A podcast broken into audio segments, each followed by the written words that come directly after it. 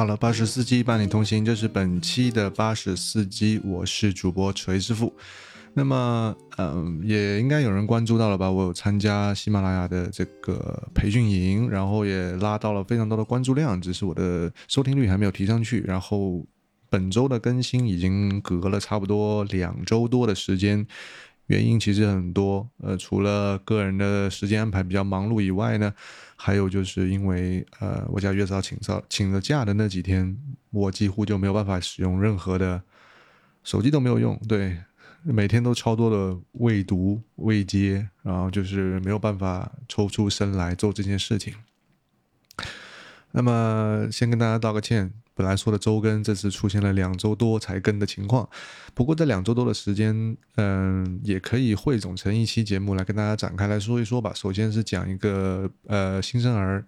二十八天满月之后的一个体检。那这个体检的项目其实不需要呃，就是不用担心。我觉得所有的三甲医院也好，或者是呃所在所居住的辖区的这种社康中心也好，都会给你做到一个非常周全的安排。那么我的宝宝，我的女儿，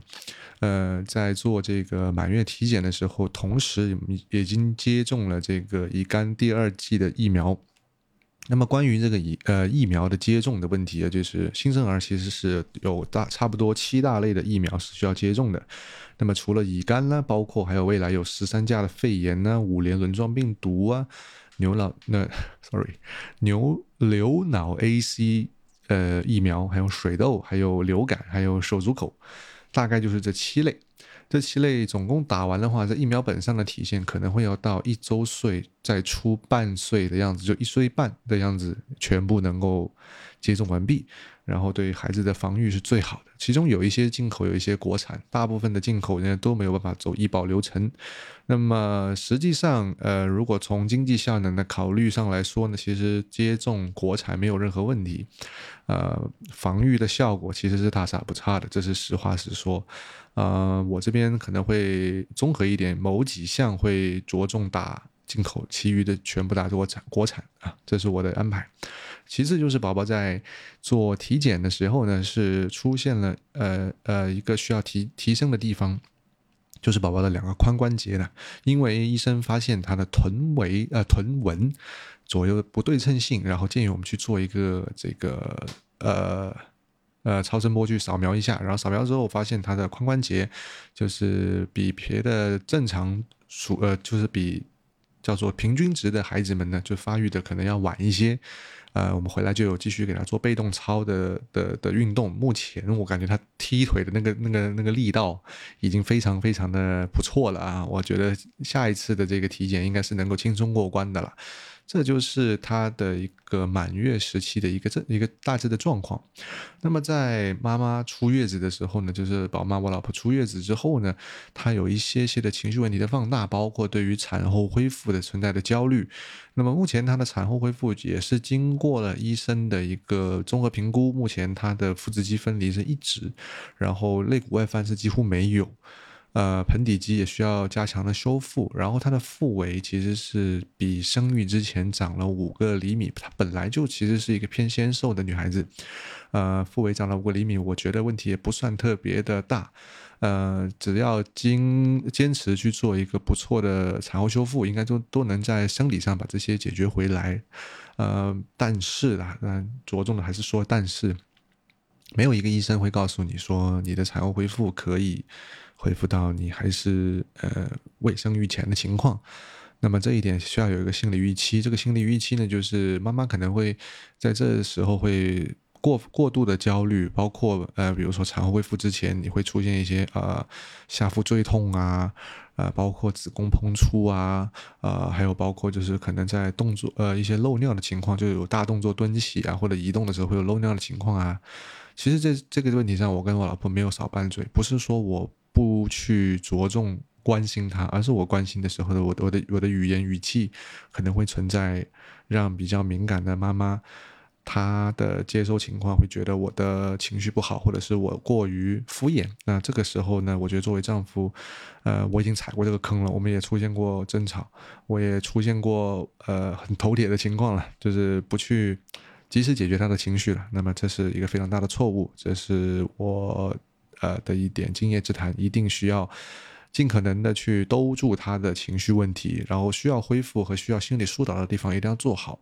那么他的情绪方面的接受的一个心理心理的这个心理检测吧，有一点点的敌对情绪和有一些些轻微的抑郁倾向。那么这个是需要更多的包容和我刚刚讲的更多的情绪兜底，还有情绪价值的疏导，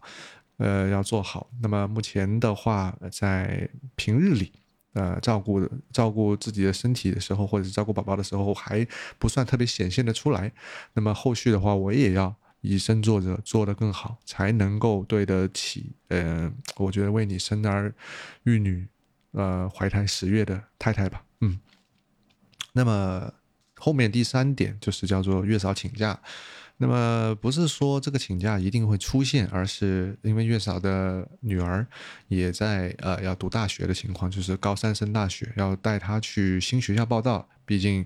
她的新学校和她的生长的地方差很远的，就是一个在非常南方，一个在非常北方。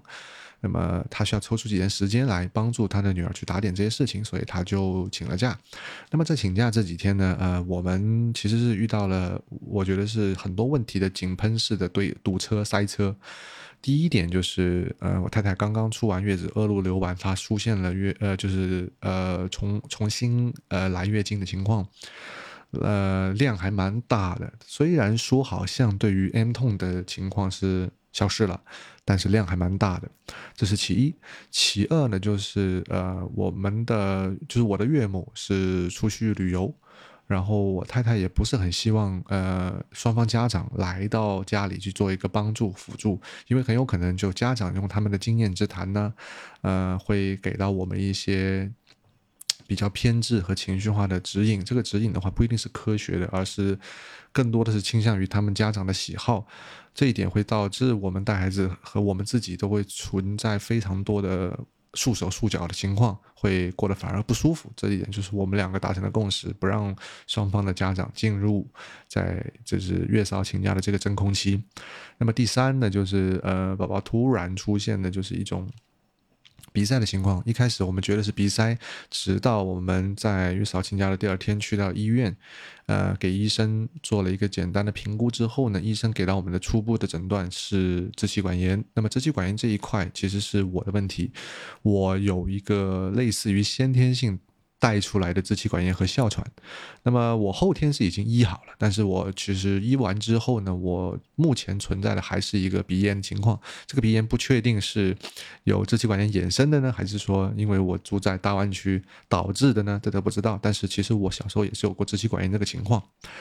呃，目前还有在呃奶奶液里面，就是奶粉里面去去冲这个药，给宝宝在一天两次这样去喝，然后就是。除了这个问题以外呢，又出现了什么？出现了大便的极度的干燥的情况。这个大便干燥是出现在什么情况？就是出现羊屎蛋。你跟你讲，一新生儿四十五天生拉羊屎蛋，就是一个小拇指甲盖那么大的一颗屎拉不出来。哇，这个真的让我们非常非常非常的怎么说头痛？呃，出现了一整天不拉屎，第二天拉屎很很难的这个情况，然后我们就。呃，在小红书去找攻略，我们就给他灌水，灌水灌了一整天到一天半的样子，才从这个非常极度硬的屎变成了偏软一点的软便。然后在此之间，我们还加入了一些呃呃辅助辅助排便的方式，比如说啊，就是拿婴儿用的腐厨油挤在那个呃婴儿棉签的头部，然后在肛周做一个呃旋转。啊，湿润肛周有这个油脂的帮助，可能会帮助它排便，这个功能应该还 OK 啊，所以现在它的这个排便已经正常了，就是已经在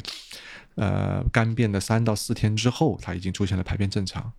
然后再往后呢，就是它的左眼睛本来就有一点点的，我们之前以为是什么是泪管不通，然后会有一点眼屎的堆积。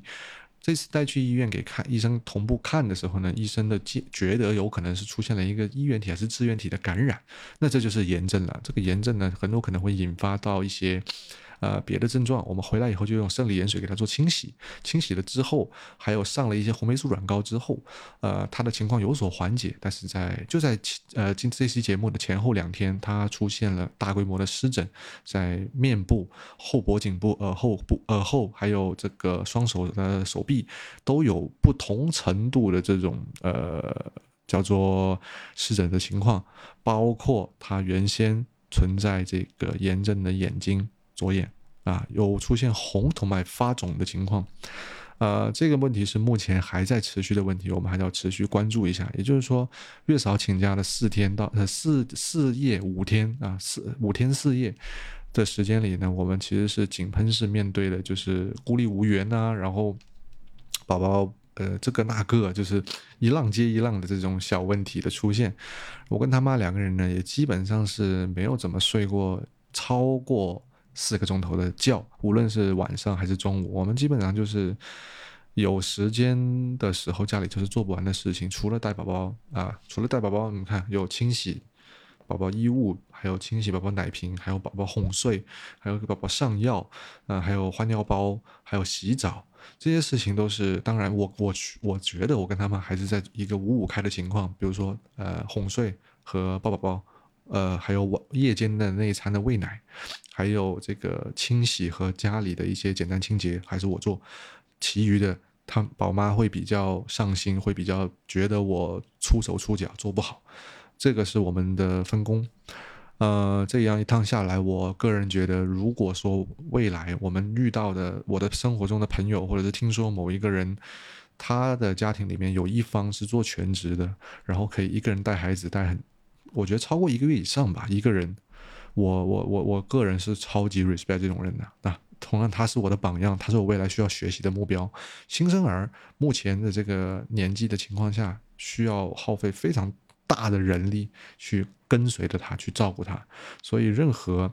觉得啊全职妈妈或全职爸爸很轻松的人，我觉得我对他们的观念就嗤之以鼻，就是你得先做到，你才可以去 judge 别人。不要觉得在家很轻松，在家比外面还要更难。你在外面上班，你有时间摸鱼贪泡，你有时间呃叫做睡午觉，你有时间下班之后喝酒，全职的没有，OK，没有时间是休息的啊。